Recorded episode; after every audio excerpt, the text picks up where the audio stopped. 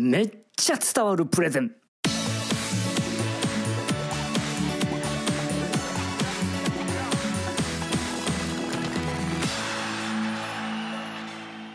そのプレゼンが世界を変える。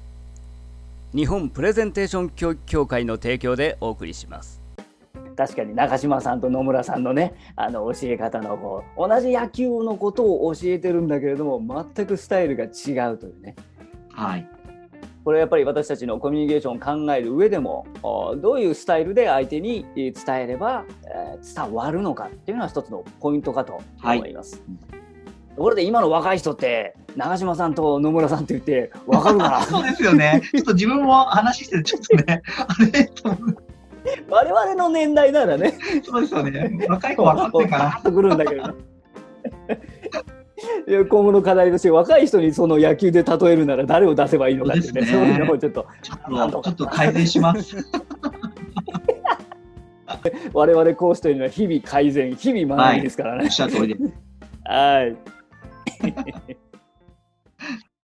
そうそう。で、まあ、あの、いろんなね、今も、今井先生のお話聞いてると、はい、名言であったり、格言であったり出てきてますけれども、うん、コラムの中でも一つ、人間最も愚かなことは途中で目的を見失うことという言葉が出てきました。はい。これ私も勉強不足だったんですが、これ、どなたの言葉なんですか？あ、これは僕の前の上司ですね。上司が言った言葉です。おうん。なので、誰か有名な人、あの、要は歴史の偉人とかではなくて、私が尊敬する上司の一人が、今井、今井ちゃん、こうなんだよって言って、本当その通りだなって。やっぱ目的見失うよねって、さっきのね、お話でもそうですけど、なんか最初はこういう思いで、こういうゴールを伝えたいなって思ってたんだけど、話がうわーっていろんなとこに行って、あれ？一体私って何伝えたかったんだっけ？とか、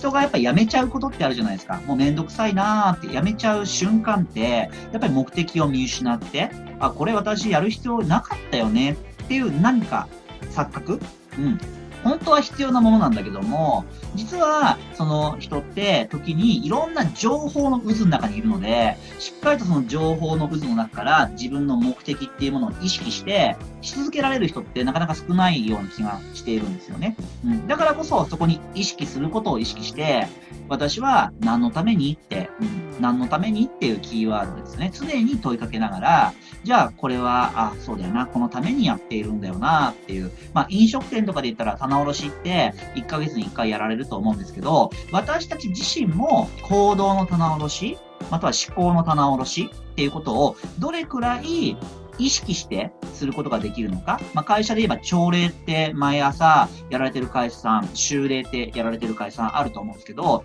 あれもやっぱ意識してああいう時間、あの、今日朝何を、えー、今日一日、えー、やっていかなきゃいけないのか、そして、えー、終例で今日一日の振り返り、今日は何が学べて、え、どんなことを得られて、明日にどんなことをつなげていけるのかっていうちっちゃいね、ショートミーティングのような、あの、棚卸しをしていると思うんですね。これと同じように、私たち自身も途中で目的を見失わないように、あの、棚卸しをする時間をどれくらい、やっぱり、あの、正しく持てるのか。これってすごく大事だと思うんですけど、西原さんどう思われますか？仕事をしてますとねまさに今今井先生おっしゃった通りもう、はい、常に追われて追われて振り返る時間というかまさにその棚卸しという言葉がまさにぴったりだと思うんですけれども整理する時間自分のこれまでの経験だったり知識であったりとかあるいはそのその場で思った疑問であったりとかついてそれがどんどんどん流れていくんですよね。そういった時間をどう取るか特にねあの私も今先生も経営者としてやってますけれども経営者とか上になればなるほど時間をちゃんと取って自分自身の棚卸しであったり今後のそのビジョンであったりそういった余裕余裕余裕かな？余裕を持たないと単なる本当に作業に追われて一日終わり。僕もそう思います。うんもう激しく同意します。特にね私たちがやっている法人の研修であったりとかセミナーであったりというのはまさにそういった皆さんのキャリアをこれまで培ってきたキャリアであったり経験であったり知識であったり私たちのこの研修という仕事は知識を教える技術を教えるような仕事だと思われてるんですが実はまそれもあるんですけれどもそれ以上に大事なのはこれまでの人生これまでの仕事の中でじゃあ新しい知識を得るためにはあこれまでの自分とどう結びつけてさらにどこをどう改善していけばいいのかとそういう振り返りの時間でもあるんですよね実は。本当そうです。うん。まさしく、あの、僕がやってるポイントも、そこのポイントをすごく強くお話をしているので、やっぱりあの、これはね、原理原則なのかなって、まあ、あの、いろんな方が成功されてる方っていうのは、言葉、要はニュアンスは違えど、やってることは突き詰めていくと、やっぱり皆さん同じことをやられてるんですよね。その一つが、今、西原さんがおっしゃった通り、振り返りの時間っていうものをどれくらい意識して持てるかどうか。うん。で、やっぱり分かってるんですよね。あの、あ、私たち人間最も愚かなことは途中で目的見失ってるよねって。目的見失うと生産性下がるし、し何か路頭に迷う。まさしく路頭に迷う。うん。じゃあ何をしたらいいんだろうどこに行ったらいいんだろうって、もうわかんなかったら不安いっぱいになりますから、特にこのね、今のコロナのこの時期、もう明日の、えー、昨日のイエスが今日のノーみたいな、えー、状況になり得ている、今なので、私たちの判断軸だとか、これから私たちが外的要因がどうこうではなくて、どこに向かっていきたいんだっていうことを明確に握っていかないと、何か世間のこの渦の中に巻き込まれてしまって、結果私たちがやりたいことの方角に行かず、なんか全然違う方に行って気づいたら、私たちの目的、ゴールと全然違うところにいるっていうことは、本当に今、いろんな会社様の現場の中で、たくさんたくさん起こっている事実なんではないのかなって。だからこそ私たちが、そのね、え一つ、あの、現場の皆さんの舵取り役じゃないですけど、サポートさせていただいて、改めて私たちはどこに向かっていくべきなのか、何を大事にしていくのか、どんな軸で、え今、現場で働いているのかっていうところを常に確認しながら、うん、えー、向き合っていくっていうことはね、あの、本当西安さんが言う通り、僕も大事だなって、すごく思います。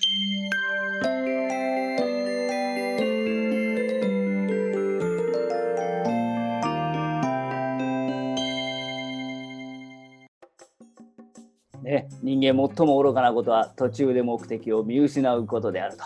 まあ、この言葉をおっしゃったあの今井先生の元上司の方改めて今振り返ってみますとその上司の方のそのああこういうところ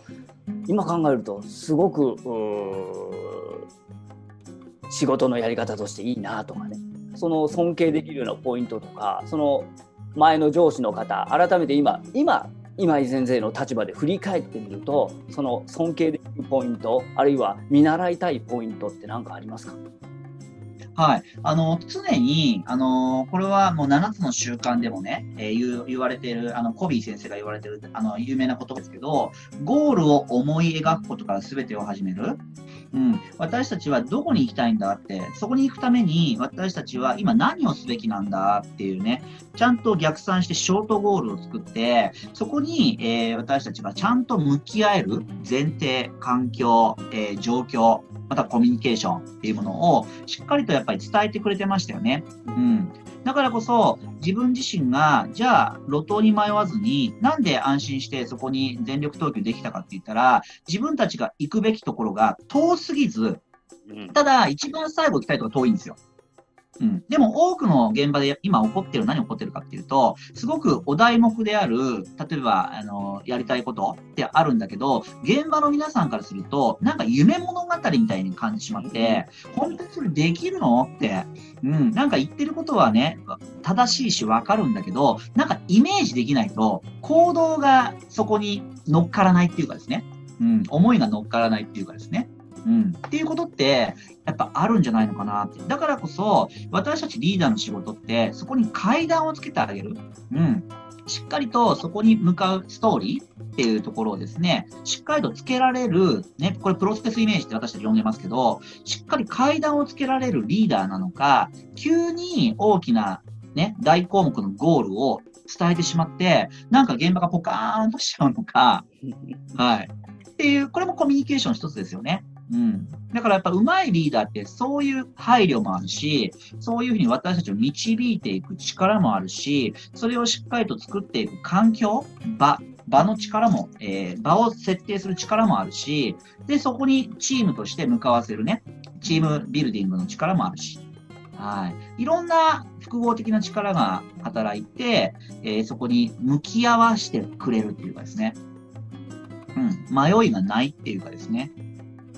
うん。っていう状況は、あのー、歴代の上司の皆さんからですね、すごく私は学ばさせていただいたのはラッキーですよね。周りにそういうできる方がいらっしゃるとやっぱり下もどんどん伸びていきますよね。これは環境の力っていうのは大きいですね。はい、思います。だからこのリスナーの皆さんも上司の方リーダーの方いらっしゃると思いますやっぱりリーダーというのはこういかにいい環境を作ってそして、うん、えー、下をね伸ばしていくか。だからもしご自身の部下が自分で動かないとかあなかなか自分で考えてこない指示待ちなんていうことがあったらそれはもしかすると自分自身がまず問題があるのかもしれない。という可能性があるということですね。はい。鏡ですからね。自分と相手は鏡なので、えー、相手が、うわ、嫌だなって思って、思った瞬間に、その嫌だなって思ってることが、実は自分自身にもあるんだっていうことを言い聞かせてもらいたいですね。はい。うん、さあこのラジオはですねもうコミュニケーション以外にもリーダーシップも学べるという素晴らしい番組ですけれどもね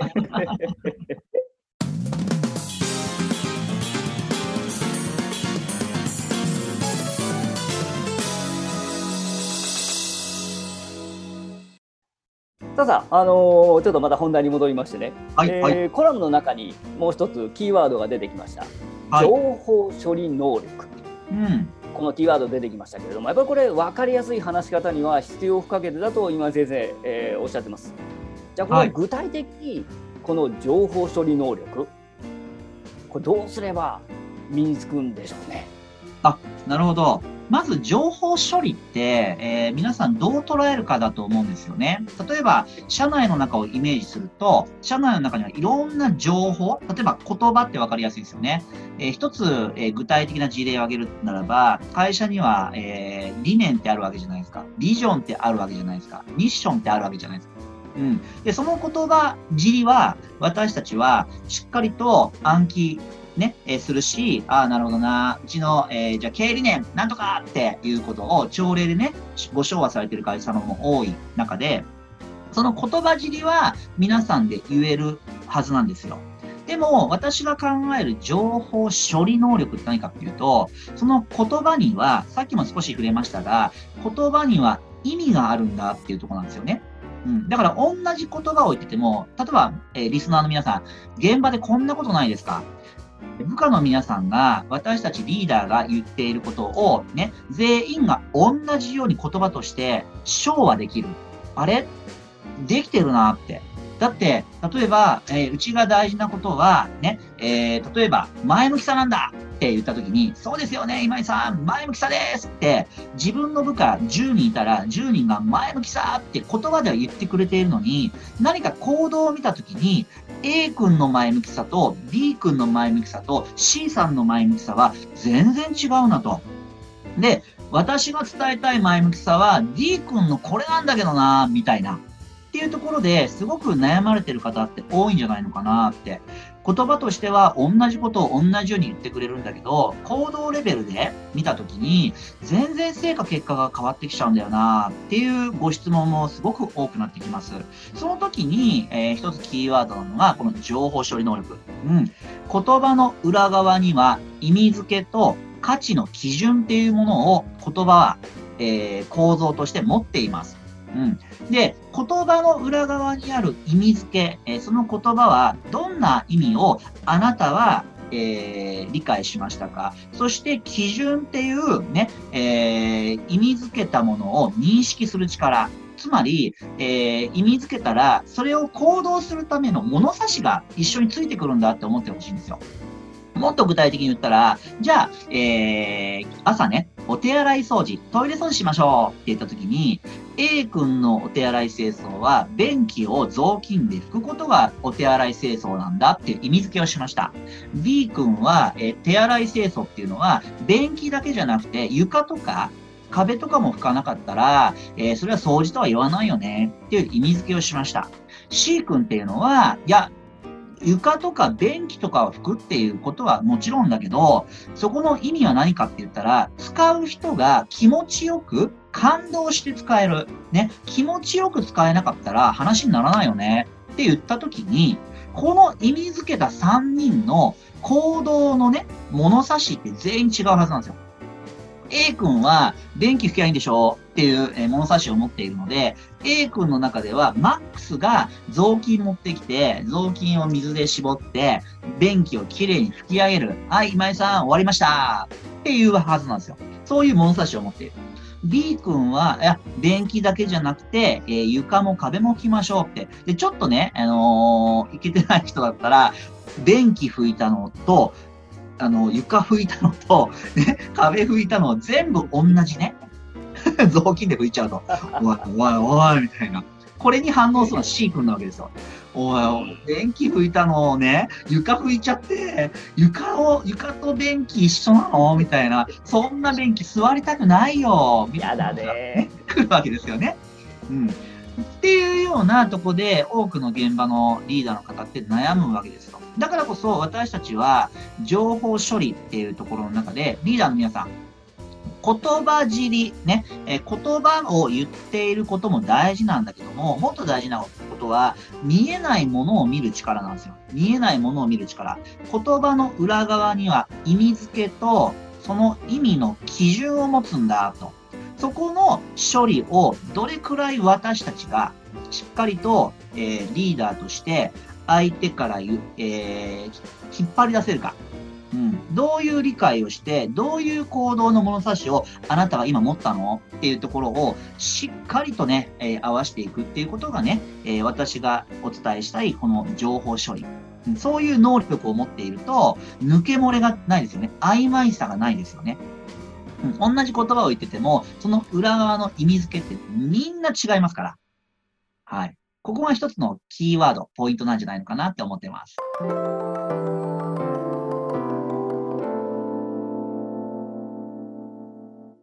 いかがでしたでしょうか？次回も引き続き今井先生にコミュニケーションについて教えていただきます。どうぞお楽しみに。この番組は社員教育から個人指導までプレゼントコミュニケーションの問題を解決する一般社団法人日本プレゼンテーション教育協会の提供でお送りしました。